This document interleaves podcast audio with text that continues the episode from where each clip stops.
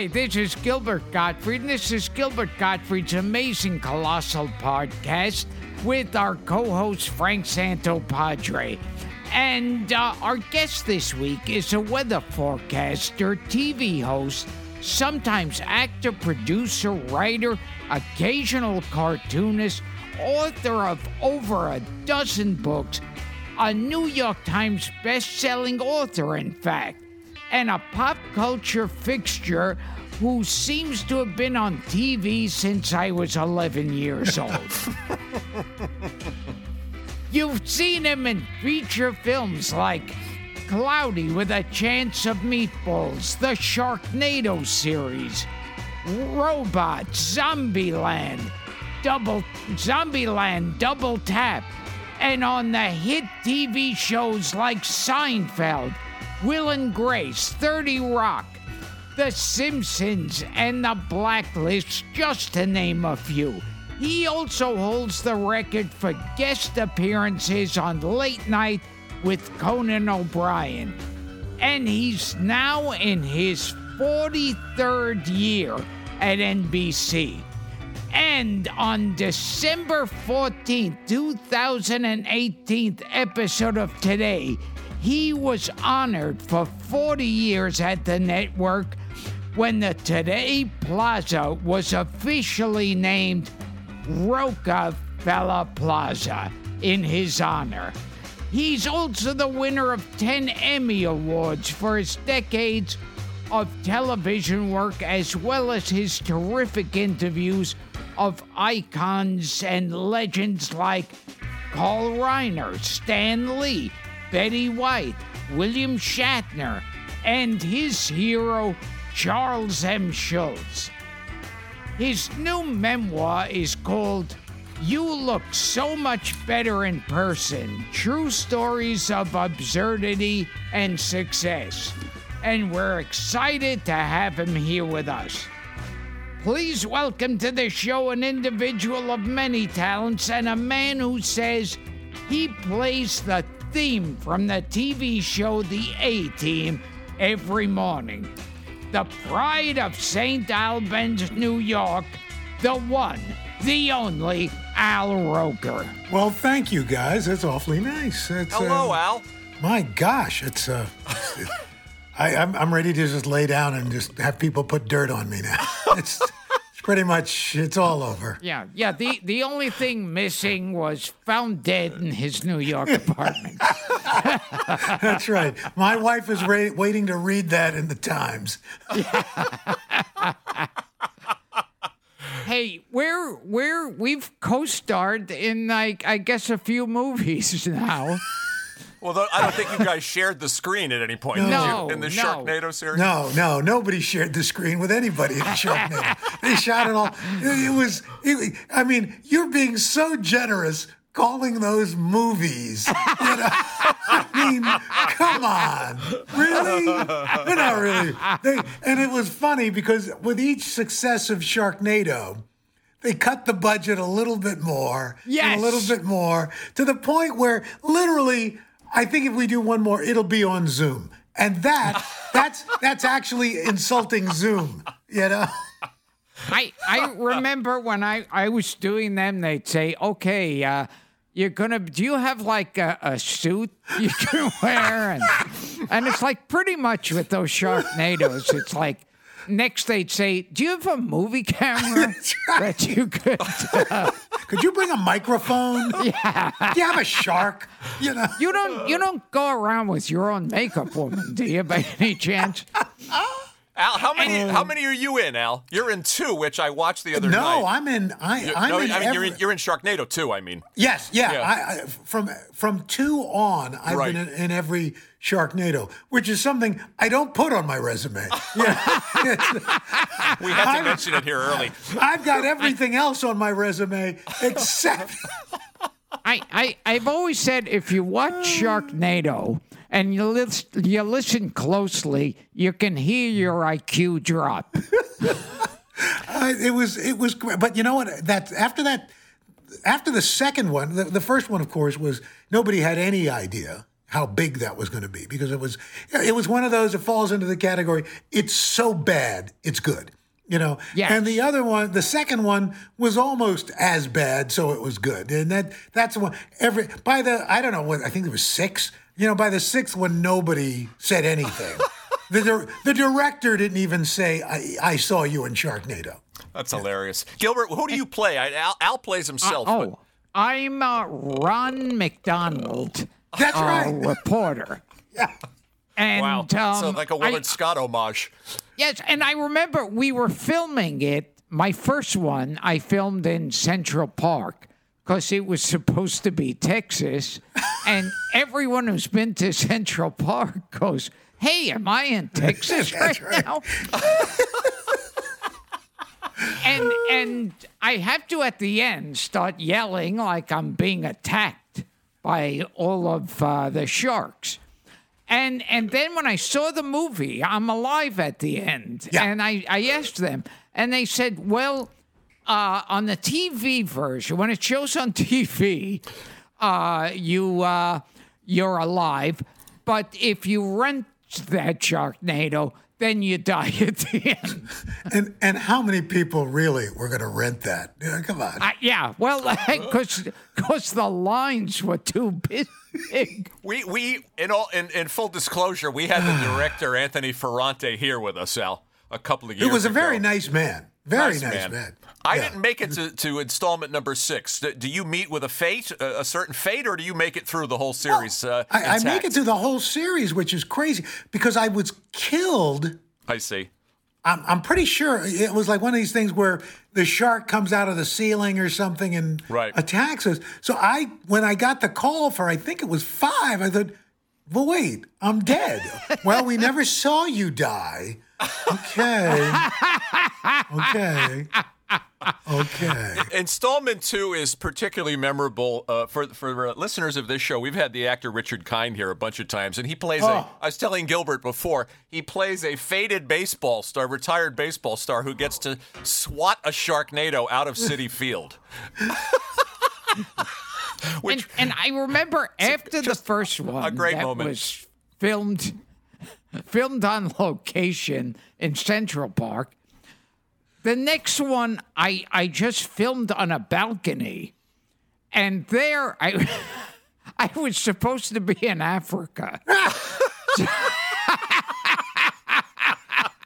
Ah. Al, on, on the subject of movies, tell us Yes. about. We mentioned St. Albans, where you're from, and I, Yes. I, wa- I watched a great piece on the Today Show where you went home again. Yes, St. Albans, Queens. Back to the old hood. I'm from Ozone Park myself. Okay.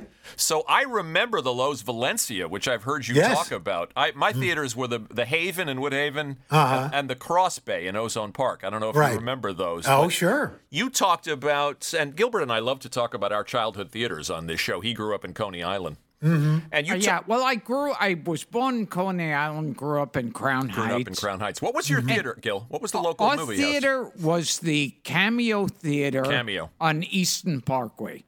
Wow. And I heard Al talking about seeing uh, a, a lot of films there. You also talked about the Sunrise Drive-In, but specifically, I want to mention you seeing Poitier films. Yes, yes. Uh, I- Guess so Who's Li- Coming to Dinner and and Lilies of the Field. And Yeah. Lilies of the Field. One of our favorite actors too. and, here. and, and and at the Loew's Valencia Theater, I saw one of the, to me one of the seminal comedies that that to, to this day I still think is one of the greatest comedies of all time. Uh, it's a mad, mad, mad, mad world. oh yes. And, Oh, we and talked about that several times. I, I, I mean, and and my wife, who I- I'm being kind when I say we really do not share the same sense of humor, uh, and and but I said just humor me and watch this, and she thought it was one of the funniest things she'd seen, you know, and it's you know wh- when you're 10 years old and you're he- and and without saying where they just pan that you know the the airfield and the, you see the fire truck and then it's the three stooges yep. you know, you- granted it was Curly Joe DeRita, but it's okay. You know, You'll, make an okay. allow- you'll make an allowance. uh, it's okay. It's Curly Joe It's okay. It's all right. It's not Joe Besser. Curly, It's not Joe Curly Besser. Joe, Curly Joe DeRita always seemed like, well, we uh, have to have a third stooge. Yeah.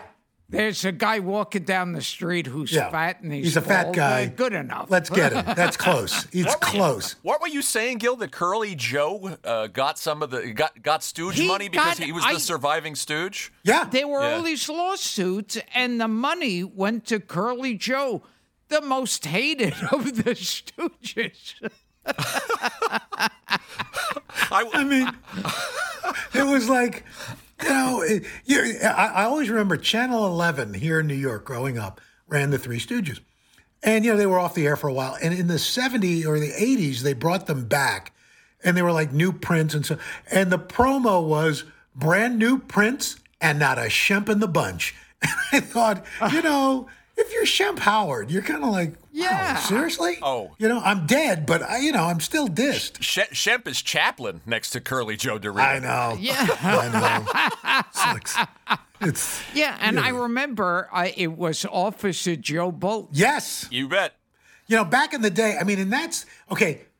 You're you're from New York, so you get this. My first television appearance was on Wonderama with Sonny Fox Great. on remote from Freedom Land Wow. in the Bronx. Wow. And we we had him on the show. Sonny was here. Guest. Oh Yeah. wow! Yeah. and he was I, I was expecting cute little kids say the darndest thing stories and he was telling me about how him and his troop in world war ii were held prisoner by the nazis Wow! Yeah, he was a POW. We'll send that one to you, Al. It's great. yeah He was a POW, and the stories he told, he, he, he teared up on the show Oh telling my them gosh! to us. I had no just idea. Lost, we just lost Sonny about two months Yeah, ago. yeah. and then I, I remember he called uh, me and he uh, he was saying, you know, he was asking us when when the episode with him is going to air, and my wife was on the phone with him, and she said, uh, "It's it's going to air in like a month or two. and he said. Uh, could you put it on sooner? I'm in my 90s. Gosh. What, what was Freedom Land? Freedom Land, it, it, in fact, it's where Co op City is now in the Okay, Bronx. sure. Freedom Land was a developer, I don't know whoever, but it was their answer to Disneyland in the Northeast. Wow. And it was it was uh, like a, a, a, a Wild West fort and some other Americana with some rides and stuff. And it's like nobody really told them that, you know, it's the Northeast. And guess what? The weather's not really that great for an outdoor park year round. Wow. And so it lasted like five or six years and then went under. And yeah, they sold the land and they built Co op City. I, I assume the Valencia Theater is also uh, no longer standing. Uh, yeah, you know, it's. I think it. well, Cross it was a, They, they, they turned. They turned it into a church, and I don't. I, I. I don't even know if it's still standing. I haven't been back, there in a while. Yeah. But it Spe- was. uh, It was. Go ahead. No, I was going to say, in addition to Sonny Fox, we also had another childhood hero of yours here on this podcast, and that's Chuck McCann. The late, great Chuck McCann. Mona. You know, Hi, guy. And what's that other actor who was in that with him? Bill Fiore. yes. Bill Fiore, terrific character. The late Bill. Fiore. Yeah, and and I gotta always tell you. that sad. This is the only podcast his in the world discussing Bill Fiore right now, Yeah, well, everybody, guarantee you that. everybody's got a hobby, you know. That's it. Uh, and and I used to. I mean, I that was the thing growing up in New York City back in the in the '60s.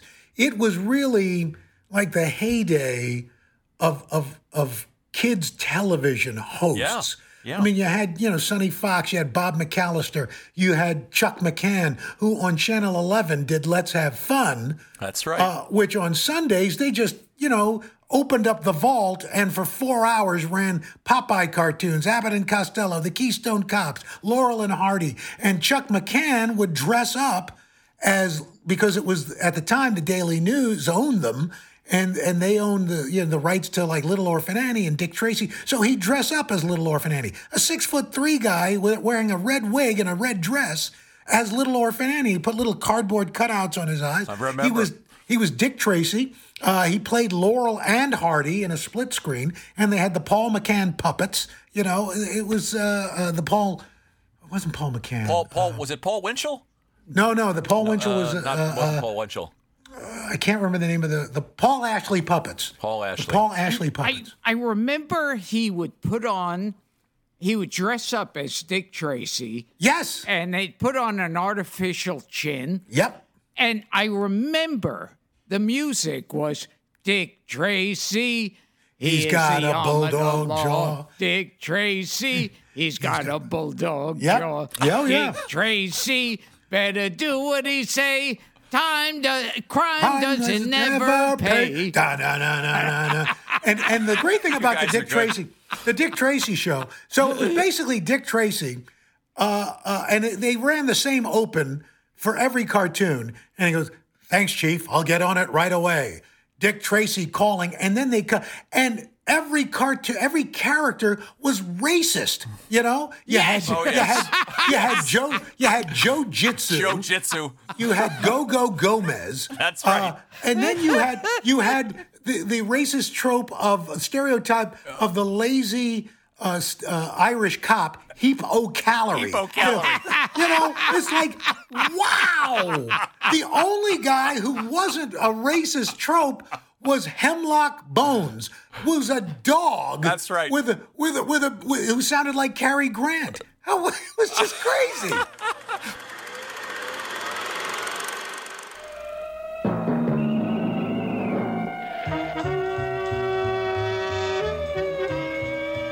The Dick Tracy Show.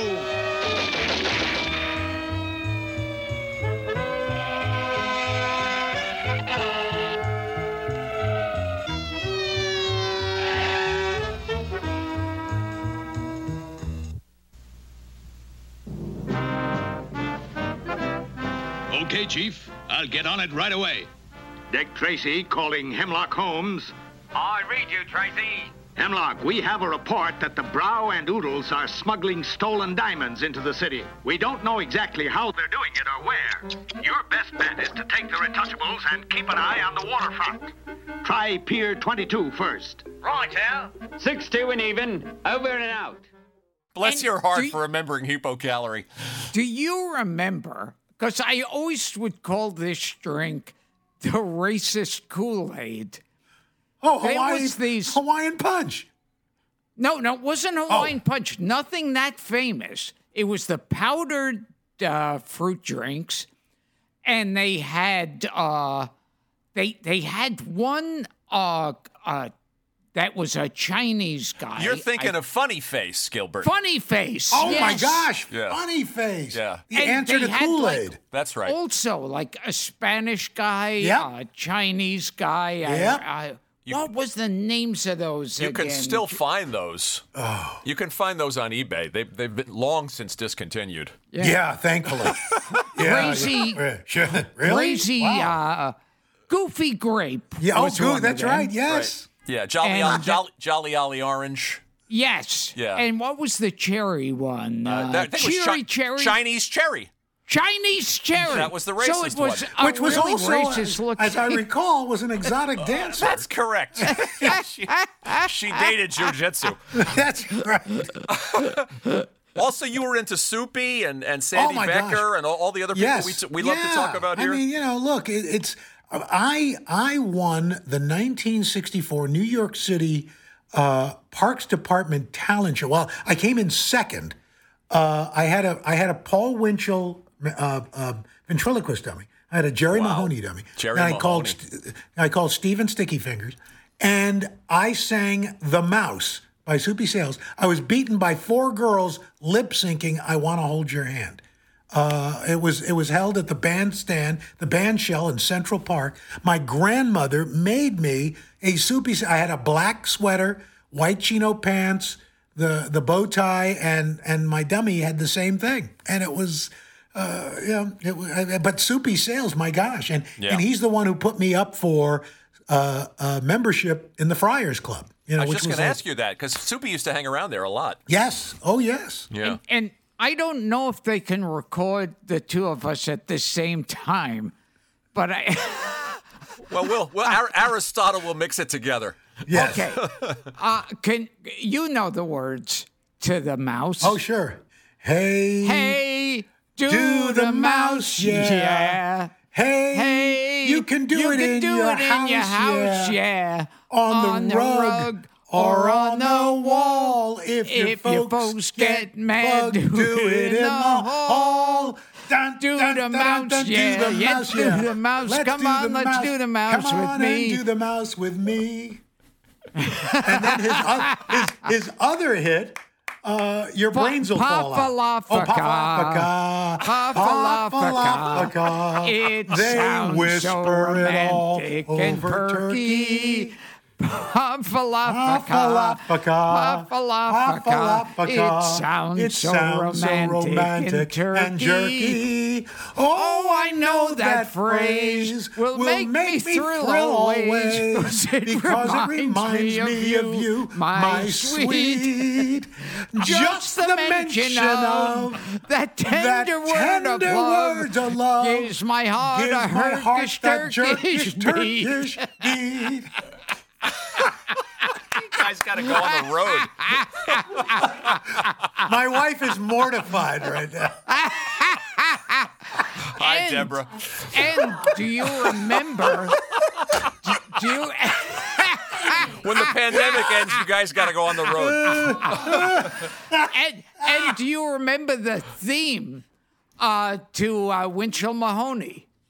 Oh, Was that the Scotty Waddy Doo Doo show? Yes. Hurrah, Yeah. Hooray, hooray, hurrah. hurrah. It's It's Winchell Winchell Mahoney Mahoney time. It's Win- Winchell Mahoney time. Let's have It's some lots fun. Oh my Hooray, gosh. Hurrah! Wake let My wife everybody said cheer. that's Come enough. on, let us give a cheer for everyone. I'm doing Get Gilbert ready in Gottfried's your amazing colossal podcast. Happy faces. Na, na, na, na, na, na, na, na. Hooray, hurrah, shish, boom, ba, Scotty, waddy, doo doo, Scotty, waddy, doo doo, Scotty, waddy, doo doo, da. Oh. Uh, let's see. Am I Jerry Mahoney or you Knucklehead Smith? That's hilarious. Oh, and what he used to do there too was he would paint a face on his chin. Yep. And then they And- reverse the camera or Yeah. turn it upside down, and he had a like a little body on it. And then also remember uh, on uh, uh, uh, who was the other ventriloquist? Uh, um, Danny O'Day and Farfel. Oh, and Farfel. Yes, yes. Yeah. N E S T L E S. Nestle's makes the very best best chocolate. And then clomp We're his all mouth. dating ourselves. Uh, well, that's because nobody else will date us. We will return to Gilbert Gottfried's amazing colossal podcast after this. You know, when we were researching this and, and when we booked you, and I, I called Gilbert and I said, This is music to our ears. The guy's into Officer Joe Bolton, Captain Jack McCarthy, Three Bells and all as ah. well. Yep. You know, it Zacherley. really wasn't. Zacherley. Oh, and then he would end the show with, well, time and tide wait for no man. No man. Yep. Good stuff. Ah. I remember Captain Jack hosting the St. Pat's Parade Yes. on on, Oh, on, uh, on Channel, Channel 11. 11. Yeah. And, you, and you're right, Al. It was a renaissance time, you know, for especially kiddie show hosts, which is sort of a thing of the past a Yep. little bit. Lo- local kiddie show hosts. I bring it up too because a kiddie show host played a pivotal role in the beginning of your career. And you know what I'm you know what I'm referring to, my, my, my department chairman of my college, Mr. Trolley. Mr. Trolley. Yeah, I went to SUNY Oswego, um, and and uh, Dr. Louis B. O'Donnell was the head of of the uh, communications department. Back then, we called it radio and TV. But he also was at the same time for the uh, over 25 years. He played Mr. Trolley on the Magic Toy Shop. He wore a a trolley like head and had a cow catcher on his beard. Uh, and we would joke with him about it. And he goes, "You can laugh, but that freaking trolley paid for my kid's college." You know, um, and he's the guy who put me up for my first television job in Syracuse, New York. When I was a I was coming up on the end of my my sophomore year in college, they decided to start a, a full blown weekend newscast, and I, I had just taken a one class in in meteorology just for a science requirement. I had no no plans of being on TV. True story. I write about it in the book. Yes. He looks so much better in person. He said, Roker, after this was after my first television performance class, he said, You have the perfect face for radio. And uh, but but he's the guy. And also in that class was a guy, I don't know if you've heard of him, a guy named uh, Jerry Seinfeld. Oh, interesting. Yes, Jerry. Jerry went to SUNY Oswego freshman sophomore year, then left and came down to Queens College. And uh, I haven't heard about what happened to him. I don't know. The, the rest is history. W- was that show the Magic Toy Shop with Yes. Mr. Mr. Trolley? yes. So I just find it interesting too the way things work out in life. Here you are, a kid growing up, a, a kind of obsessed with TV hosts, kiddie show hosts.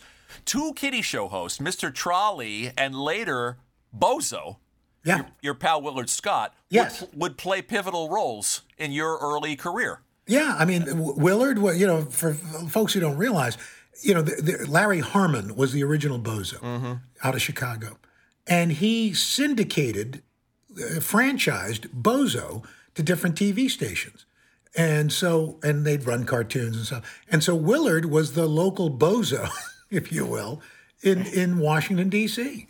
And and a lot of people don't realize he's the guy who created Ronald McDonald. Uh, McDonald's was a sponsor. They were looking, they wanted to create a character. He came up with Ronald McDonald. Uh, he got screwed by McDonald's, but uh, uh, but he was he was the original Ronald McDonald. You, you know, um, with Willard Scott, he, he always introduced, you know, who's turning a 100. Yep. And so my grandmother, she uh, she calls me up and she says that everyone's telling her uh, they announce you if you're 100, and she was turning 100. And she said, I would like to be on TV.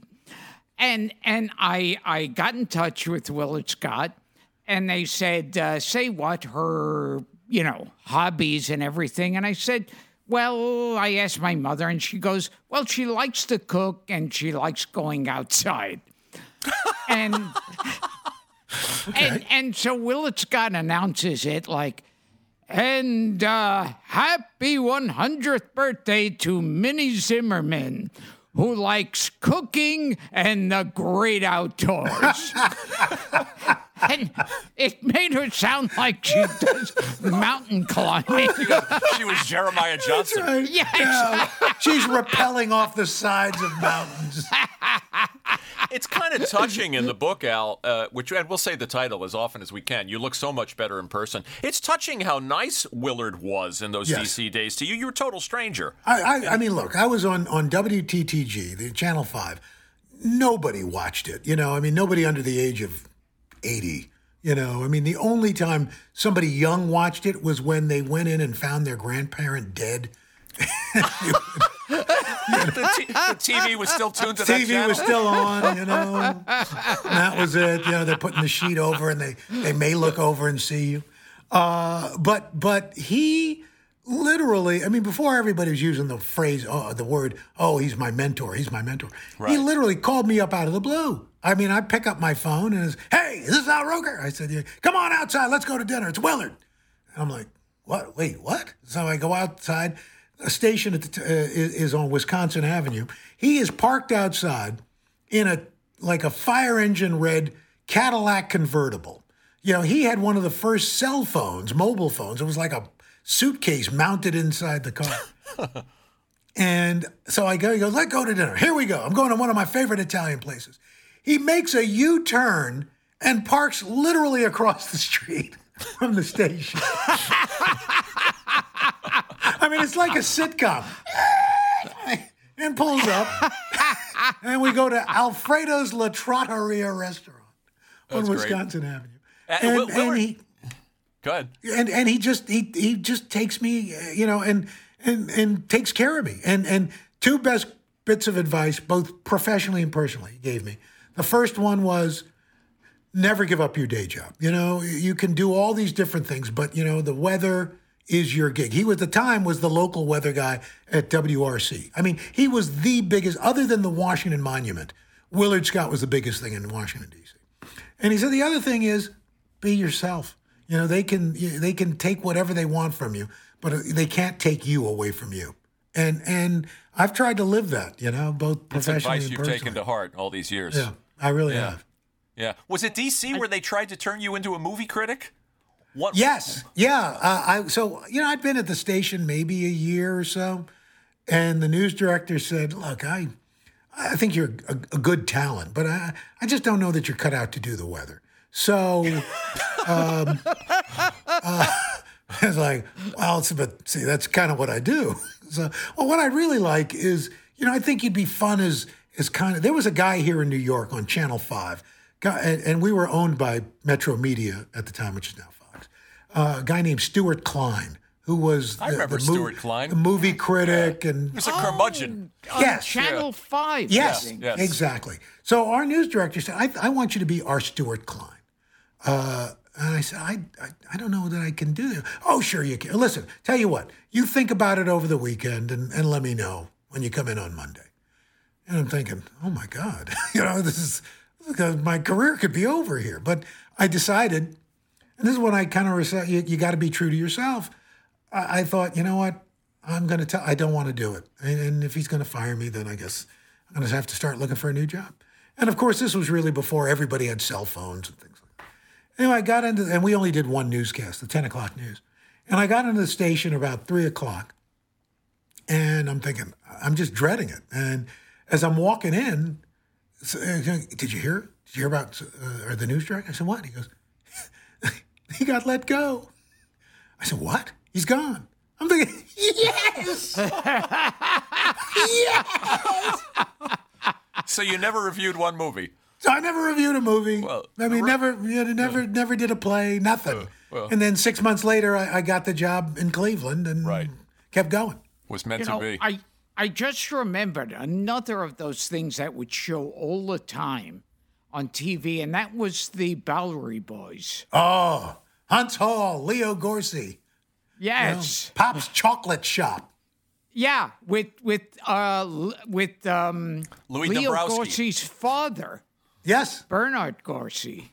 Yeah. I mean, I mean, I, I think those were on Channel 11 too. You know, you just, I mean, is- where else could you watch this stuff? You know, I mean, it was it was before cable. You know, so but in New York, you were lucky because you had three network affiliates, owned stations, but you mm-hmm. had three independent stations, which this was before you had the CW and My Nine or you know and, and Fox. So all they could do is run old movies and kid shows. You know, And, Lassie and, and, all that stuff. One time there, there was a contest between Milton Berle and Huntz Hall.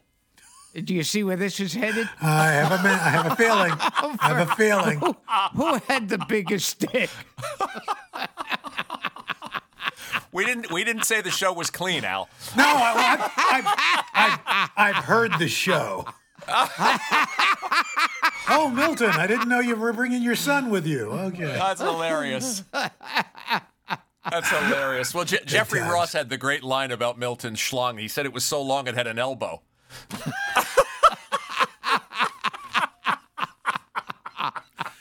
Oh, that Jeff Ross. Oh, What a fun- guy. funny man. What else did you watch? We we obsessed about the million dollar movie on this show. Oh, my you could- gosh. you could see the same movie five times a week Yeah, because they would exactly. trot out Mighty Joe Young five times. That's it. You know, Yeah. I mean, it, it, it's it's kind of like that was the early version of streaming. You know, no, I look. I, I mean, I watched everything. You know, I wasn't much into westerns. You know, mm-hmm. I mean, I, but but any but sitcoms. I was. I mean, I and and you know, back in the '60s, mid '60s, when the superhero craze. You know, Batman, Captain Nice. You know, all those shows. Uh, you know, the reruns of Superman, which I you know those the, the ones with George Reeves. Sure. And you know, you'd read the comic and he's Superman is fighting, you know, all these intergalactic bad guys and stuff. But on the TV show, he's fighting like Muggsy, you know, and yes. these these bad, these B level, you know, gangsters. He's you know, with the fighting bank robbers. Yeah, it's like, well, does that come down? Bank robbers who are trying to to to uh, to get their hands on Professor Periwinkle. Exactly. Pro- Professor Pepperwinkle's uh, uh, gravi- anti gravity machine. Yeah, don't call me chief. I mean, you know, there was just it was- there was only one where Superman kind of kind of killed a guy Yes, Yeah. the one on the mountain. on the mountain. Yeah. He knows they're going to try to climb to, You stay here, I'll be back. I'm going to because he discovers who Superman That's is, right. and he's with the girlfriend. You know, and, and he goes, "Come on, we're going to climb down." And like, I don't know, and like like like two feet down, they, ah! And and you can see everybody, Superman going. that worked out well. everybody who remembers the Superman series remembers that. Yes. And then it not only were they on a cliff that you could easily fall off of, but I think it was like there was snow. all Oh yeah, they were around, like too. he took yeah. he flew him to like to Alaska or the Arctic, Yeah. where where he said, you know, don't climb, don't go, don't climb down. Whatever you do, don't climb down. I'll be back with some warm clothes. And you know, Superman's thinking, I'm not really going anywhere because I know within five And minutes it's like they're he off. left the, he left them somewhere where you couldn't survive for three seconds. no, even if you he kept saying, try. "I'll be back with some." Don't climb down. Wink. And bless you for bringing up Captain Nice, Al. But I, I, I warn you that it may lead to Gilbert singing the theme song. Okay. Look, it's the man who flies around like an eagle. Look, it's the man who hates all that's illegal. Who is this man with arms built just like hammers? It's just some nut who flies around in pajamas. That's no nut, son. That's, Captain Nice. You guys. Okay, here's here's why my parents were worried. And, and now your wife is worried. Yeah, because as a kid, so I was 11 years old. There was a place in Queens called Lafayette Radio. It was a, it was a, uh, like you could, uh, for people who were audio enthusiasts and hobbyists and stuff, you could buy, you could build radios and, you know, get stuff there. And I remember my dad was a bus driver and he would always come back from the depot with stuff that had fallen off the back of a truck, you know? and he'd always call me and say, "Hey, for a a, a, a Yashica TL thirty five uh, thirty five millimeter camera, twenty five bucks. Is that a good price?" yes, Dad. Could you get two? You know, I've some guy's got a three M Wollensak reel to reel tape recorder. For, for fifteen dollars, should I get? Yes, Dad. So he'd bring because I was a, an audio video nut, and he bring he brings it home. And I discovered if I pull off the back of our TV and run wire from the speaker leads to the line in of the recorder, I can record the audio of whatever's on the Oh, TV. yeah, you mentioned that in the book. yeah. Yeah. And so I'm like recording Batman and then the adventures of Superman. I come upstairs to my mother and go, listen to this. I spliced these two things together. And I, can, I, I didn't even notice the look of concern and worry on her face. Like, my oldest child is spending way too much time in that basement. And he's going to be living with us till he's 60. And I remember too, I, well, it's so funny that they used to say, don't touch that dial. right? We'll be right back. And you No said doubt. something in an interview that really struck me because I always think of this. Uh, that how, like, you know, when we all had records Yeah. and you, you try to put it and it would scrape. And that how to this day in movies and TV shows, they still have the scraping needle sound Yeah. effect. Yep. Especially And it in movie trailers. Yeah. Yes. you know, yes. and everything stops. Right. You know, and it's been years, although vinyl is making a comeback. But you know, most of these kids have no idea. You know, it's the same as like 1010 Win still has the teletype sound Yeah, I love that. on the old Yeah, news yeah. radio station. I love that.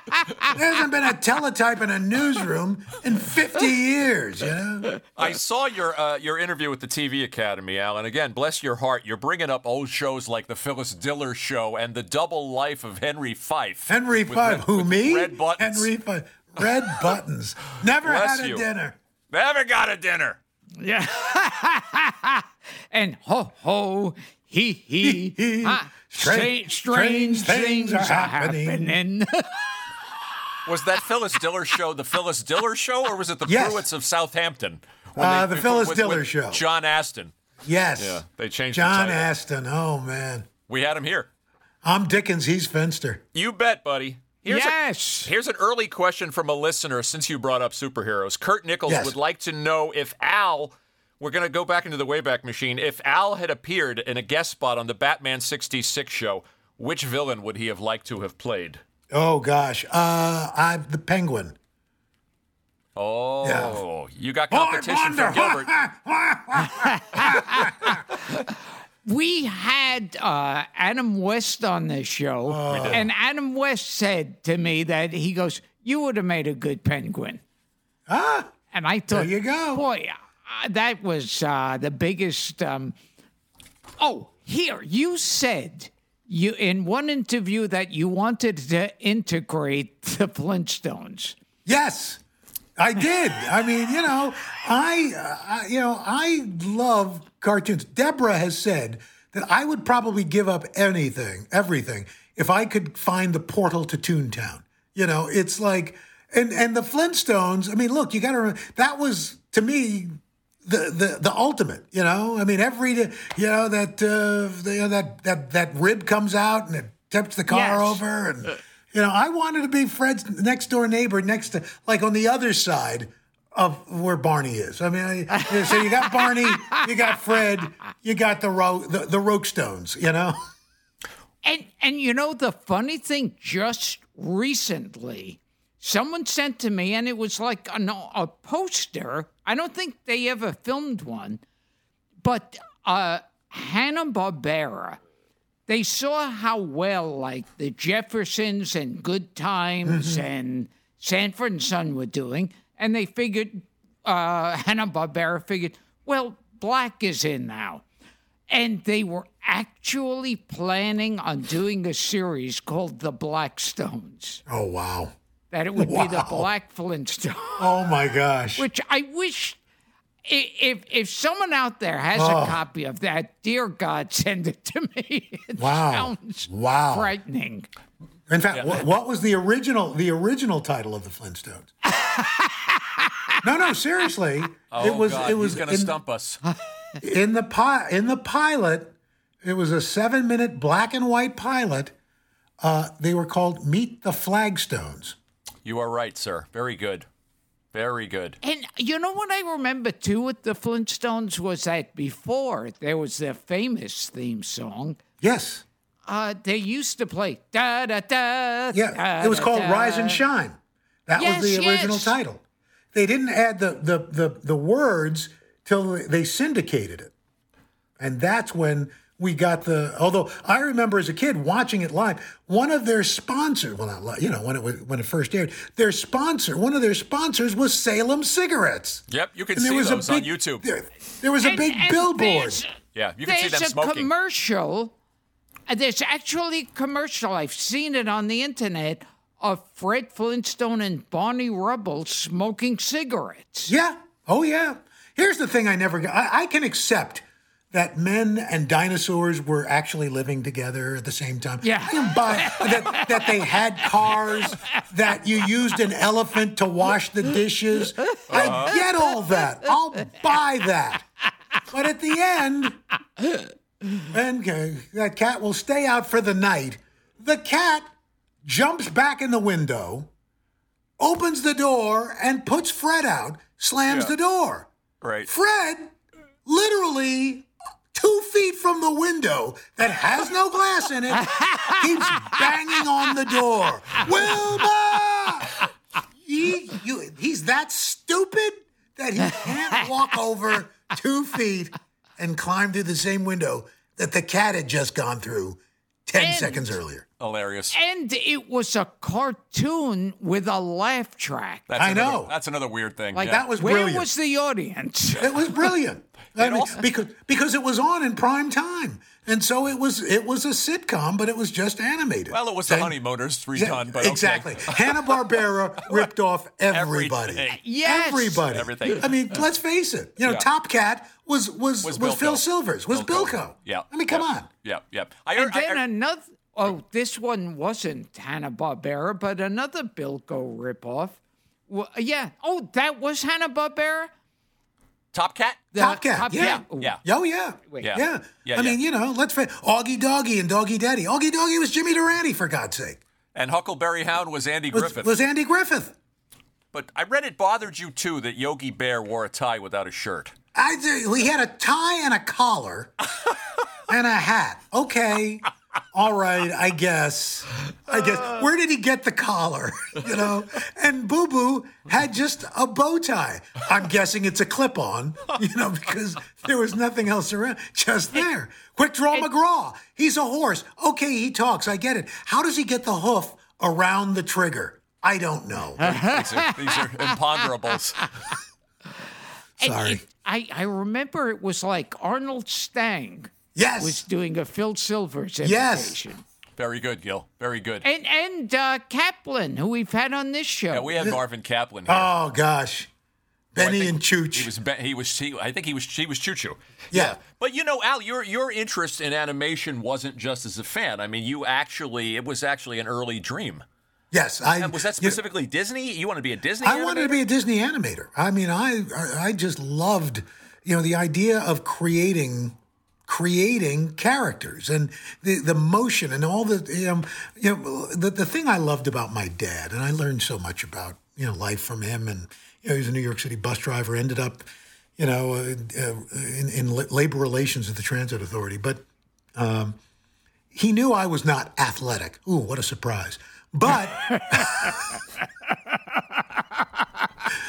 hard to believe. Uh, but he he found what I was interested in and and fed that. That's and sweet. and he he knew I loved animation and so and movies and television and so everything that he could do to to nurture that he did and uh, yeah and and and so like we would watch you know, uh, Top Cat and the Flintstones and Yogi Bear and all that.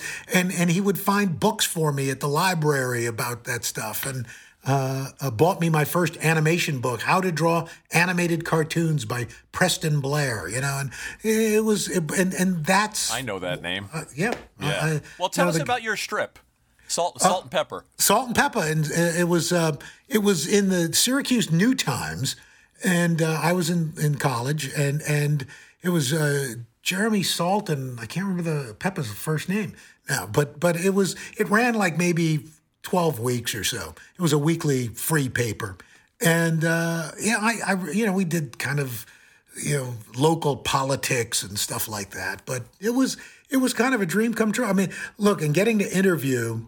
Charles Schulz twice, uh, which I write, write about in the book, is Yes. is, is was was uh, one of the most special moments. I got to interview him for the 50th anniversary of Peanuts, and then sadly, six months later, he was diagnosed with colon cancer.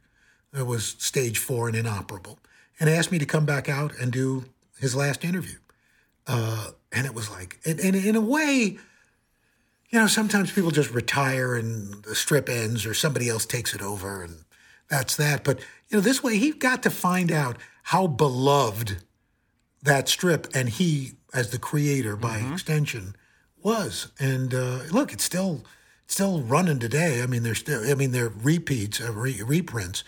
But when you think about the uh, the impact that that strip has had from a, a sociological standpoint, a course. Oh, theological No, standpoint, and the humorists that it influenced. yeah, and, and I mean. I remember telling him how important. it was. 1969, he introduced Franklin, you know, the first black character. Mm-hmm. Yes. and and uh, you know what an impact that had. Uh, it was it was um, it really made and and it goes to how important it is for people to be able to see people that represent them and and who they are in in popular media. It, it makes a it makes a huge difference. When you when you met Sparky finally, I mean, and some uh, you know, as we we all know that sometimes meeting your heroes can be can be treacherous. It was, was it everything. everything you expected It it was every. You know what? In a way, it was more. In that, look, the man had an ego. There's no question about that.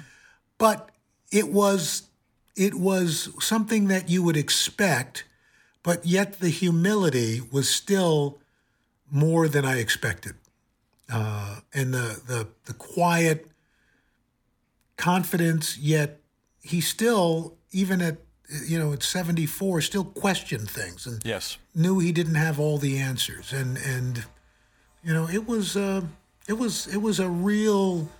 Uh, uh, it was one of those things where I went back to my hotel room in Santa Rosa, California, after the first interview, and just was like kind of like trying to process everything I had just taken part in. You know, that's like this guy was, you know, talk. I, I'm talking to Charles Schulz. It's still, you know, one of those amazing moments. We had his son Craig Schulz here. We did an, we did a Christmas episode uh, for Charlie Brown Christmas, and I when I asked him what his favorite strip of his dad's was, he got choked up. It was the one where Charlie goes to the barber shop and waits for his dad to finish to finish cutting hair so they can ride the bus home together. And you know, it's funny because that's one of the things I mentioned to him. Got emotional. Because, because I, you know, one of the my my fondest memories of time with my father was I would when I was off from school, I would ride the bus with him. You know, he'd he'd do his shift for eight hours back and forth on Flatbush Avenue.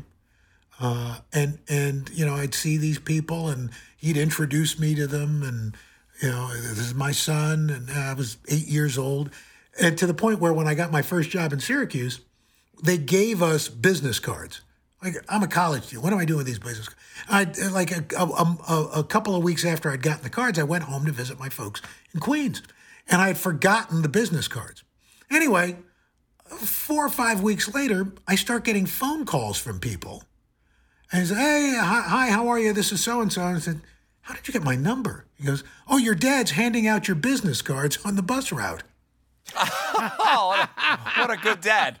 You know, listen, if you're in Syracuse, look my son up. You know, give him, a, you know, watch him on TV. You know, You know, it's so funny when you said Flat, Flatbush.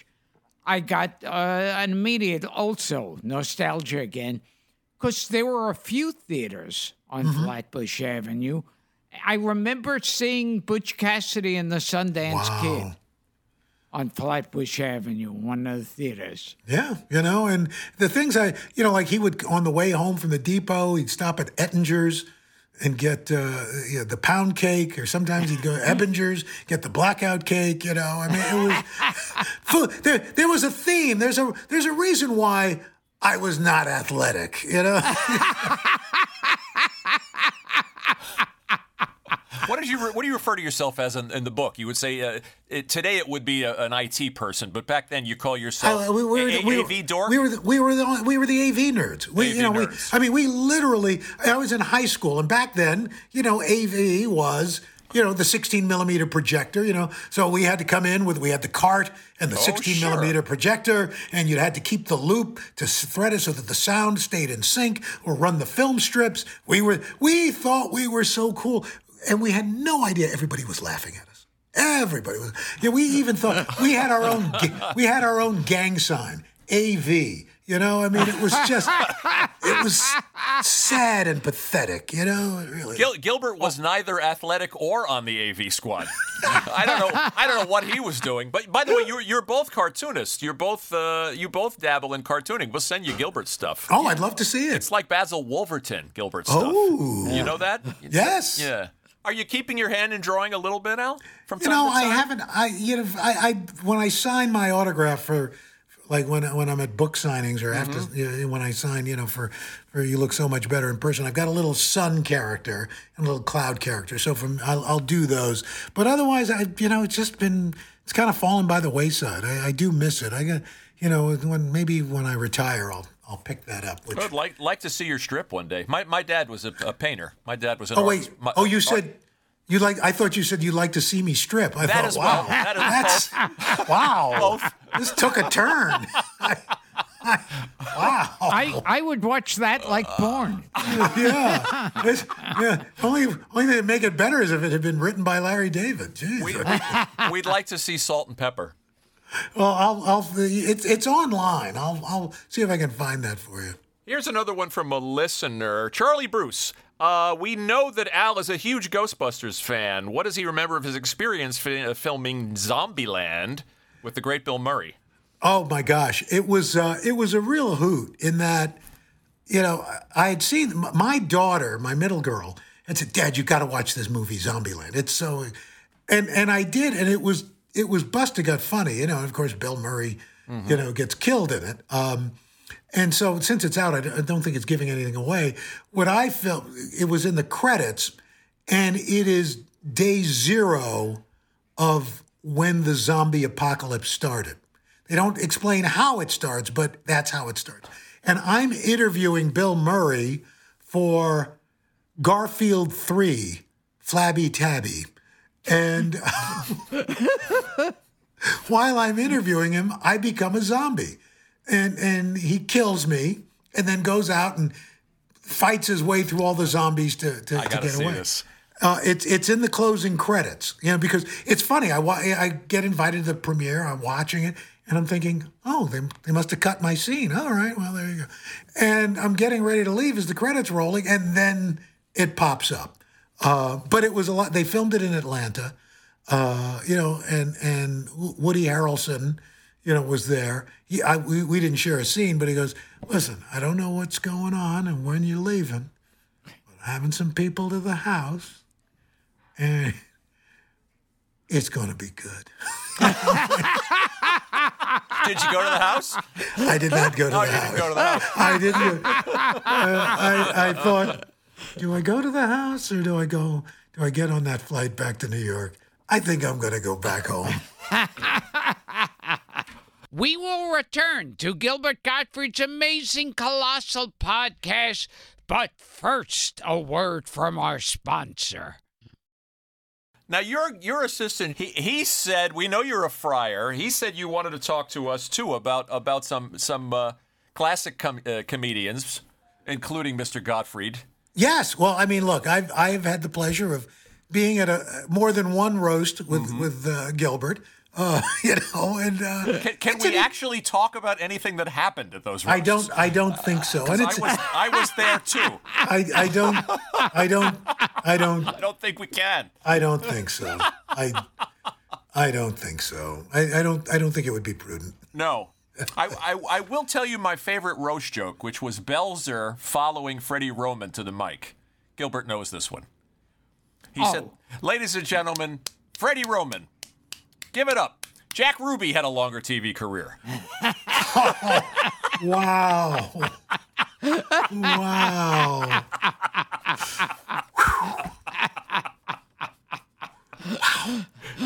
You know, and that's the. It's it's an interesting time because I I don't know. Do those ever come back? I don't know. I don't know. You know? I- Comedy I- I- Central is still trying to do their version of it. I mean, they they they pulled Alec Baldwin out a couple of what last Yeah. year, and Yeah. Bruce Willis a few years ago. I mean, they're still attempting to keep the the brand going. Yeah, but I, And, I don't. you acquitted yourself quite well, might I add. I was a writer on a couple of those, and you were you were we you know we don't have to go into detail, Thanks. Thank you. but you were quite good. Well, you know, look, it, it's uh, again, I I'm one of those people. Like some people, oh, you should do stand up. You'd be great. I said, no, I'm good for two or three minutes, and then. Then it's a very steep drop off. It, it's literally like my sex life with Deborah. You know, I'm good for two or three minutes, and then it's a very steep drop off. So you know, yeah, you know, th- those moments are good because you're only on for a little bit. People are very forgiving in a sense, and then you get out. Well, you know how to tell a joke. I mean, when you consider some of the people that get up at those roasts, that that don't have any business being up there. I mean, you know how to get up and do and do a bit and tell a joke. Well, you listen, I've I've watched enough people, you know, Gilbert Gottfried, Soupy Sales, you know, Jerry Seinfeld, you know, uh, uh, you go through. I mean, even somebody. Here's a okay. Here's one for you. I got a call the other day through a, a, a mutual acquaintance, and it was like one of the most amazing moments ever from uh, uh, Willie Tyler of Willie Tyler and Lester. You know, the the only time I had seen a black ventriloquist who, you know, back in the day was on Sullivan, was on Merv oh, Griffin, yeah. was on Johnny Carson. I mean, he, everywhere, everywhere, and still as sharp as a tack, funny as hell. You know, and and you know that's the you know today I don't know that there's that you know that that that ability for young comics you know it's either they, they, they tell a couple of jokes and all of a sudden they've got a comedy central special You know, Well, well It's- Willie Willie Tyler, who was here by the way on this on this podcast. Oh, my gosh. Uh, great guy. You know, uh, uh, that's something that Gilbert and I love to talk about, and it's part of the reason we started this show. Is you don't have uh, ventriloquism like impressions is considered quaint yeah, these days. It's considered a part of show business that unfortunately is is passe. Yeah, it Yeah. used to be like there were a million impre- uh, million ventriloquists. Well, there was Shari Lewis Sure. of course. And uh, Ricky Layne and Velvel. oh, Yes. absolutely. You know, I, I'll never forget it. We did, we had uh, Shari Lewis on on the Today Show, and she comes, you know, lamb chop comes up with lamb, uh, and we're it's done. And you know, it it's it's lamb chop. I mean, this is your childhood. It's lamb chop. I'm not talking Charlie horse. I'm talking lamb chop. Yes. And she takes lamb chop off of her hand, and she basically puts him in a Tupperware you- container. I'm thinking, where's the, the the burled wood, you know, with with the velvet lining, you know, because this is an American icon. No, she just stuffs him in a in a Rubbermaid container That- and walks that's away. So funny because I was once on a TV show, and and Willie Tyler was on the TV show, and we started talking, and I said to him, "Where's Lester?" And he points to the corner of the room. where There's a little suitcase. Yeah. And I also felt like, you know, he's suffocating in there. There's a great there's a great Paul Winchell story. He's on uh, I think the it's the Kate Smith hour, and he's doing his bit, and the director comes. We're having trouble hearing the dummy. He goes, "What are you talking about? We can't." So he he goes, "Let's run the sketch the sketch again," and he's watching the audio guy, and the audio guy keeps pointing the boom mic to Jerry Mahoney when he's talking. Which uh, Paul Winchell in his book said it was the highest praise indeed. This guy thinks the voice is coming from the dummy. Did you ever hear of a ventriloquist act named Otto and George? They were No. ve- very raunchy. Oh, we'll send you. We'll send you stuff. You'll appreciate it. See, to It- me, There's a story of a guy, a heckler, attacking the dummy on stage, oh my god! being gosh. so uh, drunk. Yeah. And What, what I, what I was always amazed at was the guy who's got to be the greatest ventriloquist of all time has got to be Edgar Bergen. This guy Yes. made millions of dollars doing ventriloquism on the radio. Absolutely. I mean, he can move And- his lips, he can do whatever he wants. And the funny thing is, whenever I saw him on TV, he was moving his lips like crazy. So Ay. it is it is funny what Frank was saying because we talk about that a lot. There used to be the impre- you know Rich Little, Sure. George Kirby, they've all been uh, on this podcast. Frank well, not, George, not, George, not George Kirby. No, no, George Kirby would be tough. Yeah, Frank we- Gorshin probably a problem too. Yeah, we did have uh, Will Jordan, who did the best Sullivan in the Oh, business. As you, yes. we, Yes. ha- we had Rich Little, we had Marilyn And- Michaels. We do our best to keep Remember, remember. Vaughn Vaughn Meader? You know, course. I mean, the, the Yes. whole Kennedy thing. Of course. and and then you know the um, yeah. d- So David th- Frye. best I- Nixon in the oh, business. He he invented the Nixon. Yeah. My God, I had a David. You know, that, that was back, and that was uh, when I was a kid. I would buy. Most of my friends are buying, you know, you know, uh, uh, Marvin Gaye and you know the, the Supremes. I'm buying Vaughn Meader albums. First and Family. David Frye. Yeah, you know. right. I mean, Right. what are you gonna do? And I remember I saw an interview with Vaughn Meader because he had, you know, he he cornered the market on uh, doing all these uh, Kennedy imperson his Kennedy impersonation, and he was once out of town getting ready to work some show, and the cab driver said, "Hey, did you hear about Kennedy today?" And he thought, "Oh, he knows who I am. He's going to make a joke." And he goes, "Yeah, Kennedy was shot." and and that uh, I I think I think that night when that news came out, Lenny Bruce went on stage and he says, uh, "Boy, uh, Vaughn Meader's really fucked." That was his opening. That was his opening line. Yeah. That night. Oh. What What was it like, Al, for a guy who's a lifelong fan of animation to see himself drawn and animated on The Simpsons? You know, it, it was. I mean, look. First of all, here's a show. What is it now? Thirty-three seasons. Something like that. Uh, uh, longest running Since show. '89, I think. Yeah, longest running show into for a while it was the longest running. Now it's the longest running show, uh, other than Meet the Press. It's the longest running show uh, in television history, and and and probably, if not the one of the smartest, most smartly written shows, uh, and pointed uh, comedy and observation and and so to be part of that and to go in to you know record those lines and you're being directed you know uh, by Al Jean and and and and and you're coming out and Julie Kavner's going hi Al how you doing? You know it, it's like oh my Surreal.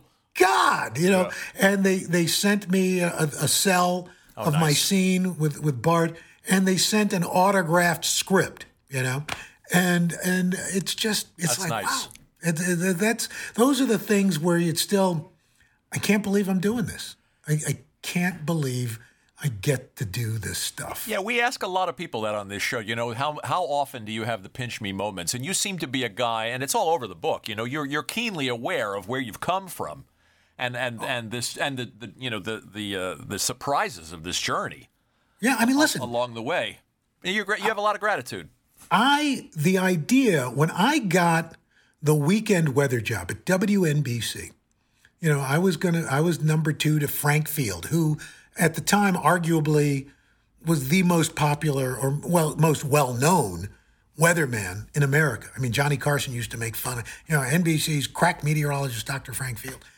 Um, and my parents could turn on the TV and see me, and I thought, this is it. I've I, I'm maybe 10 years down the line, maybe Dr. Field will retire and I'll, I'll get the Monday through Friday. But I thought, this, I have made it. I am walking in to 30 Rockefeller Plaza, a place where I took the NBC tour and, and saw them taping the doctors, you know, and, and doing all, I think before Alec Baldwin was on, on mm-hmm. that show. You know, and, and it was, and, and stu- seeing Studio 8H and, you know, Toscanini and all and I'm working here. I, I still, I mean, I'm a kid from Queens, and I remember coming in, taking the F train from Queens because I, I was staying with my parents that first night when I moved, when I flew back, when I flew in from Cleveland, and taking the F train and coming up at 47th, 47th Street, 50th Street, Rockefeller Center Station on the F train, and I'm walking up to 30 Rock in my job. It was, it, it's still, and you still, you walk in that building and it Oh, is awe inspiring. Even you look at the frescoes, you look at the floor, you look at the sculptures, the, it's, it's unbelievable. There's no other building that houses a broadcast facility like it in the world. You know, the closest you would come was BBC House in London, and they've torn that down. Mm-hmm. So this is the last standing building that throws back to the beginnings of broadcasting. I still, you know, like sometimes when I'm I, I drive in, you know, like uh, uh, you know, not to be maudlin, but you know, I'll visit my folks out at uh, out at Pine Lawn, and then I come back in, and you know, you come over that uh, Midtown Tunnel Bridge before you get to the tunnel, and you see all of Manhattan from you know your your field of vision is Manhattan, and I think I live here, I work here. This is I, it's, it's more than I I don't know what I w- was going to do, but I, it still boggles the mind that that I do this. You know, You also said in the book you get emotional when you fly in to the Yeah, city when the when yeah. the when the the you know, cityscape first You're appears. coming in, and it's Yeah. it, there's there's nothing like there's there's no other city like it to fly into. I think one of my favorite anecdotes in the book is you telling your mother that you're on Channel Five, and her not being able to get the hang of the fact that it's a Yeah. different Channel Five. Yeah, I, I, I so so I I a great I get this story. job. I get this job. Uh, it's Channel Five in Syracuse, WHEN. So I'm excited. You know, you call you gotta call your mother. I call her up and I said, "Mom, guess what? I just got a job doing doing TV weather here in Syracuse." She said, "Oh, what channel is it on?" I said, "Well, Mom, you can't pick it up. It doesn't reach you." Well, what channel? I said, "Well, it's, it's Channel 5. She goes, "Oh, I can I can see you." I said, "No, Mom, it doesn't reach to New York City. It's just for Syracuse." "No, you're wrong. We have Channel 5 here." I said, "Mom, that's W that's WNEW in New York. I'm working on WHEN in New York. She well, I, all I know is a five's a five. I said, yeah, but mom, it doesn't reach. Wait a minute. I'm going to turn the TV on right now and show you. I said, mom, and I hear the TV come on. And he goes, see, you, you can't see it, but here it, it's channel five. It's on right now. I said, but mom, it's a different station. And this, it's like a bad Abbott and Costello routine. It just wouldn't. Finally, I said, she go, what time are you on? I said, I'm on at six o'clock. And then sure enough, about seven o'clock, she calls, I didn't see you. That's great. It's a great story. Here's one from a rabbi. Al, this is our friend Rabbi David Komarovsky. I loved Al when he was on locally in Cleveland. He was a regular at my dad, my father-in-law's restaurant, Bliss on Coventry. Oh my gosh! And I want to know Bliss. if the empanada, empanadas, and cheese soup are the reason he left Ohio for New York. No, no, no. The only listen. You know what? It's funny. A lot of people not Cleveland. I had a great. I lived. I lived and worked in Cleveland for five years, and it was. You know, you have that moment where you find your legs professionally, where kind of like it clicks in as to who you're going to be. And I don't care who you are, whether you're a police officer, firefighter, garbage, whatever you do. And and Cleveland was that for me, and so I loved Cleveland. Uh, and the only reason I left was to come home to New York City. Uh, uh, but no, I, in fact, my sister lives in Shaker Heights. Uh, and in, in fact, we're going to be going to Cleveland in May as part of a series, uh, Reopening America Today. And I'm going to be at my old stomping grounds. I, I love Cleveland. It's fun to read about in the book, and we should point out too that the book isn't just anecdotes. It's also uh, you're generously sharing career advice.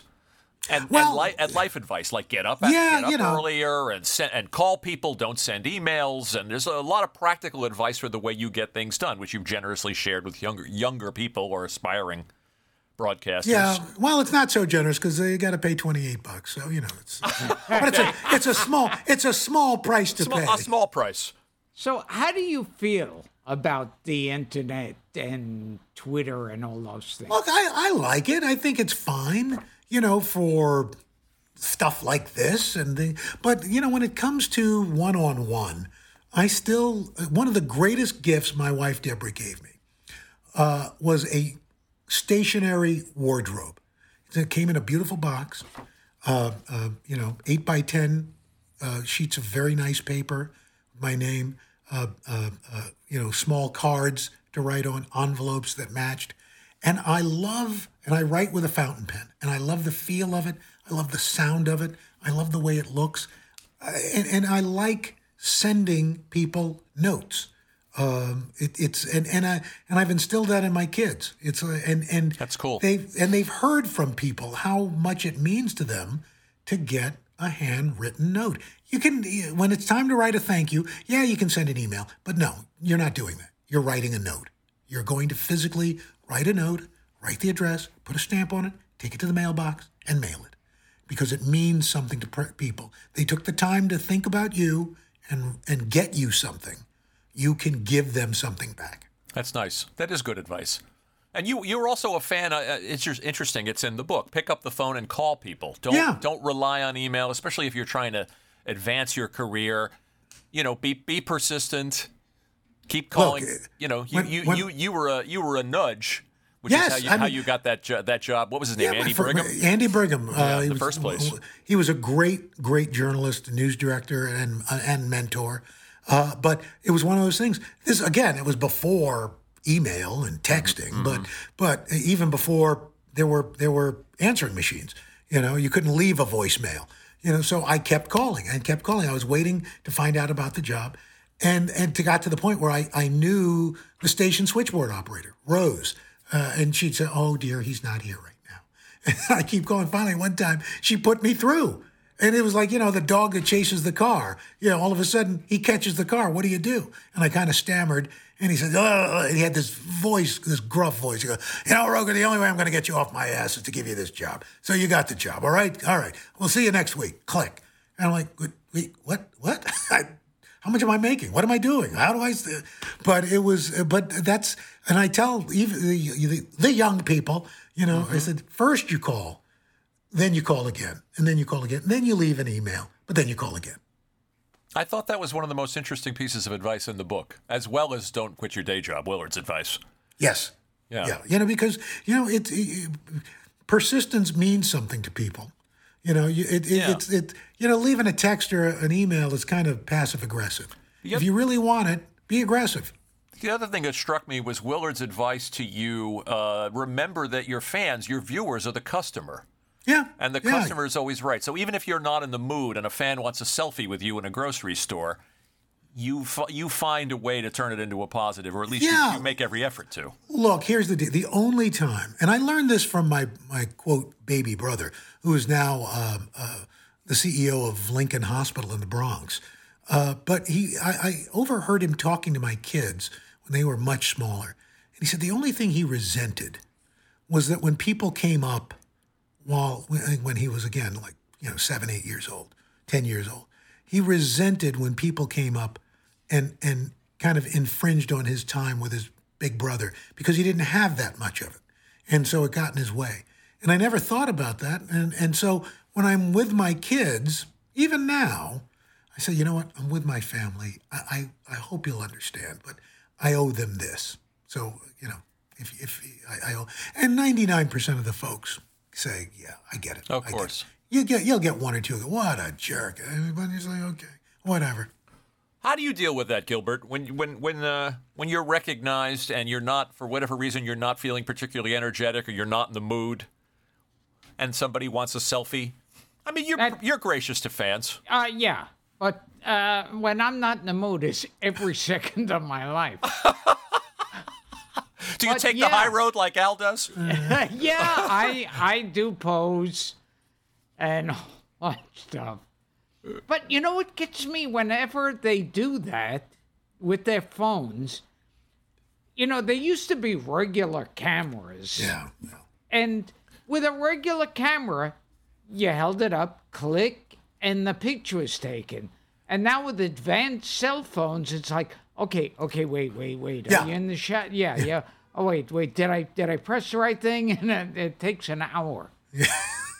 That's, it's like, okay, you asked to take the picture. The least you can do is know how to take know Yeah, how to take the picture. That's What that's, about what about those people who insist on blaming you for the weather?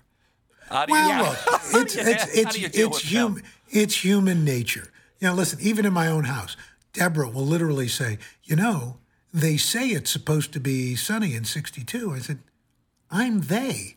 What are you What are you talking about? What are you, what are you telling me about? You know, I'm they. You know, my son will go, Well, Maria LaRosa on channel this this morning said it's gonna well, you know what? Why don't you go live with Maria LaRosa? Let her pay for those pay for those hundred fifty dollar sneakers. But you say in, you say in the book it's important to have a good comeback line at the ready. For Oh, yeah. for people who are aggressive about it. Yeah, I I, I have stolen uh, it was one of my favorite lines from Seinfeld. And Elaine and uh, uh, George Costanza, not George Costanza, Oh, Frank, Frank, Costanza, Frank Costanza. Frank Costanza, by, played by the late great classic Jerry Yeah. Stiller. You know, he goes, "You want a piece of me? You want a piece? Of... Bring it, old man. I will drop you like a bag of dirt." I got two quick ones here. Favorite fictional weather forecaster? Brick Tamland from Anchorman, Phil Uh-huh. Connors from Groundhog Day, or Gordy Howard, our friend John Amos from the Mary Tyler Moore Show? I have to go with Gordy Howard. Look at that. Yeah, absolutely, because we were both bald, even though he was wearing a tube. He's a good man, John. We had Yeah, we had he's been John on here. our show. And how, did you see? Did you see Coming to America too? Not yet. He looks. He's in it. You know, McDowell's, and he lo- he looks fantastic. Why did you? My other question: Why did you? Before we get you out of here, why did you? Do you compare yourself to? And this is this is in the book. Uh, that you're comfortable with second banana status, Uh, and and you go you go so far as to compare yourself to a classic sitcom character.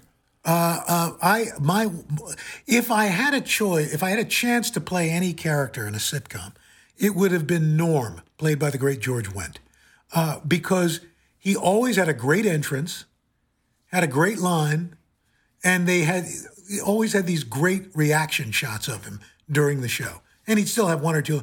My one of my all-time favorites. He would come in and he goes, Norm. He, they go, Norman, Norm. He goes, How's life treating you, Norm? like it's a dog eat dog world, and I'm wearing milk bone underwear. You know, you know, Norm, what's up? My nipples. It's freezing outside. You know, I mean, it's just it, so. But I, I love, you know, the idea. You don't have to be the star to to to have a great career. Willard taught me that. Again, I, everything I seem to learn, I learned from Willard. And and I remember interviewing Ed McMahon. Same thing, you know. He was he was next to Johnny. He was he knew where he was. He knew what he his role was. Had a great life. Had a great career. Good career, yes. You know. Uh, so so I find that you know being the second banana on like on the Today Show, I'm not not the host, one of the co-hosts, one of the, the weather guy, but I still get to do amazing things. I get to go uh, incredible places. I get to to meet people that I would never get to meet. So you know, and and I've I've had a you know I'm I'm doing this with you guys, and uh, you know, uh, so so you know the second banana thing is uh, I, I think you know people waste a lot of energy wanting to be the top dog, you know, and, and there's nothing wrong with that. I think that's great if that's what you want, but you know you can have a good life without getting that too. I think we're both comfortable with our second tier uh, showbiz uh, status, aren't we, Gilbert? I haven't hit second tier yet.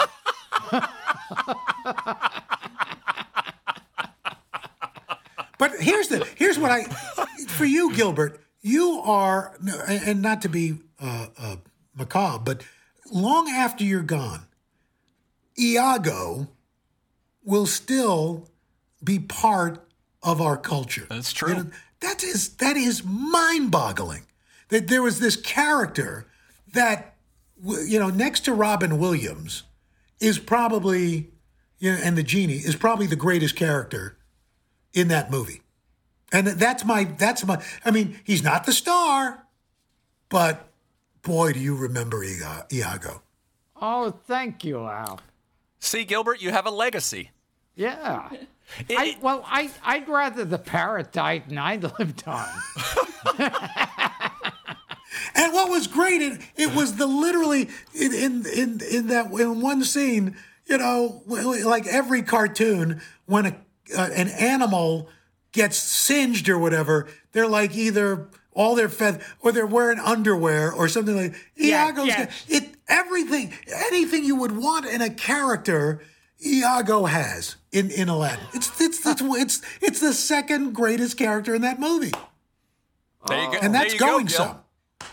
There you, I, I remember somebody told me in the writer's room uh, when they were making Aladdin, they had a sign that said, when in doubt, hurt the parrot. Oh, that hurt. a little help. A little help. A little help. it's just I, Al, one of the pieces of advice in the book is find mentors. yes. And you found uh, uh, several along the way. But Willard, are you still in touch with Willard? He's, I am. Willard's I am. 87. Do I have that Yeah, right? yeah, yeah, and he, it's funny. I do consider him my second dad because my dad was still alive. They would still they would be the same age, and uh, you know he slowed. He's physically slowed down, but mentally, uh, humor wise, it's still it's still Willard. You know, I, I I still come back. Come when I hang up the phone, I'm still laughing. You know, and and he just he's just a treasure. I you know I I, I just adore him. He's I can't say enough. He's he's one of the most generous human beings I've ever. It's nice. I'm glad that you got to make, uh, you know, to, to meet mentors along the way who reached out to you. Yeah, you know, I mean, that's the thing. You know, usually it's, uh, reach out to your mentor. You know, Might be something about you, though. Not everybody attracts that kind of generosity. well, you know, look, I, I who knows, but I, I I'm I'm just grateful that he walked in because I can honestly say I wouldn't be here if it wasn't for Willard. You know, because he he's the one who decided. You know, it's time to step back and semi-retire, and he said, you know, it's your turn. You know, and and that's that's uh, something you don't always see. So here you are. Rarely- a, rarely see. uh, here you are, a guy who had no designs on being in television. You know, 42 years with the same network, a house full of Emmys. What a what a what a, a strange series of of, uh, of occurrences. Life is strange. You were in your and- basement doing cartoons with a Yes. with a with a goal of being a car, a Disney animator, and and and you're the most famous weather forecaster in America, and and known the world over. And you didn't even plan this. You didn't even plan this career. And that's the beauty. I always tell people, to never say no. Are you still yakking? I, I am still yakking. Al's Al's wife is shutting it down. He's taking it out. a- all right. So, uh, so you won't get in any further. You can fight with your wife uh, on your own time. This has been Gilbert Gottfried's amazing colossal. That's my life, pod- baby. Right there. Ama- Gilbert Gottfried's amazing colossal podcast uh, with my co-host Frank Santopadre, and we're watching the divorce of Al Roker. in real time. We want to thank John Burke, associate, No, you don't. social media director John No, We want to thank our friend Krista Rose, who who helped us out too with this episode. Al, it's a wonderful journey. The book. You look so much better in person. True stories of absurdity and success. Hey, hey, you forgot to shout out Aristotle And Acevedo. Aristotle, we never forget Aristotle. Aristotle Acevedo. How about that? Aristotle Al Roker just shouted you out. How do you feel about that? He's he's on he's he's overwhelmed. he's he's over. And oh, and and your wife is standing behind you with a frying pan. Hey, hey, Al, next time you join us, let's just talk. We'll, we'll also talk about Yaphet Kotto and Bill Duke and Oh, some, my of the, gosh. some of those great actors you were talking Oh, about. we just lost Yaphet. I Kotto. know. That's one of Gilbert's favorites. My gosh, there's still, you know, I mean, uh, the, the show uh, uh, Homicide: Life on the Street is still one of my all-time favorites, and he was Al Giardello, a black guy adopted by Italian parents. What a, and, what a wonderful Yaphet, actor. Yaphet Kotto was a Jew. There you go. Yeah. E I E I O. Yaphet Kotto was a Jew. E I E I O. I want John to know too that we tried to tell, we tried to talk about the Friars Club, and I quickly realized there was nothing repeatable. Yeah, thankfully. well, we gave it a shot. Al, good luck with the book. Thank you for being a part of this crazy show. Thanks, guys. You were a wonderful Thank guest. Thank you. We'll see you soon. Bye bye. Hey, Mouse, yeah.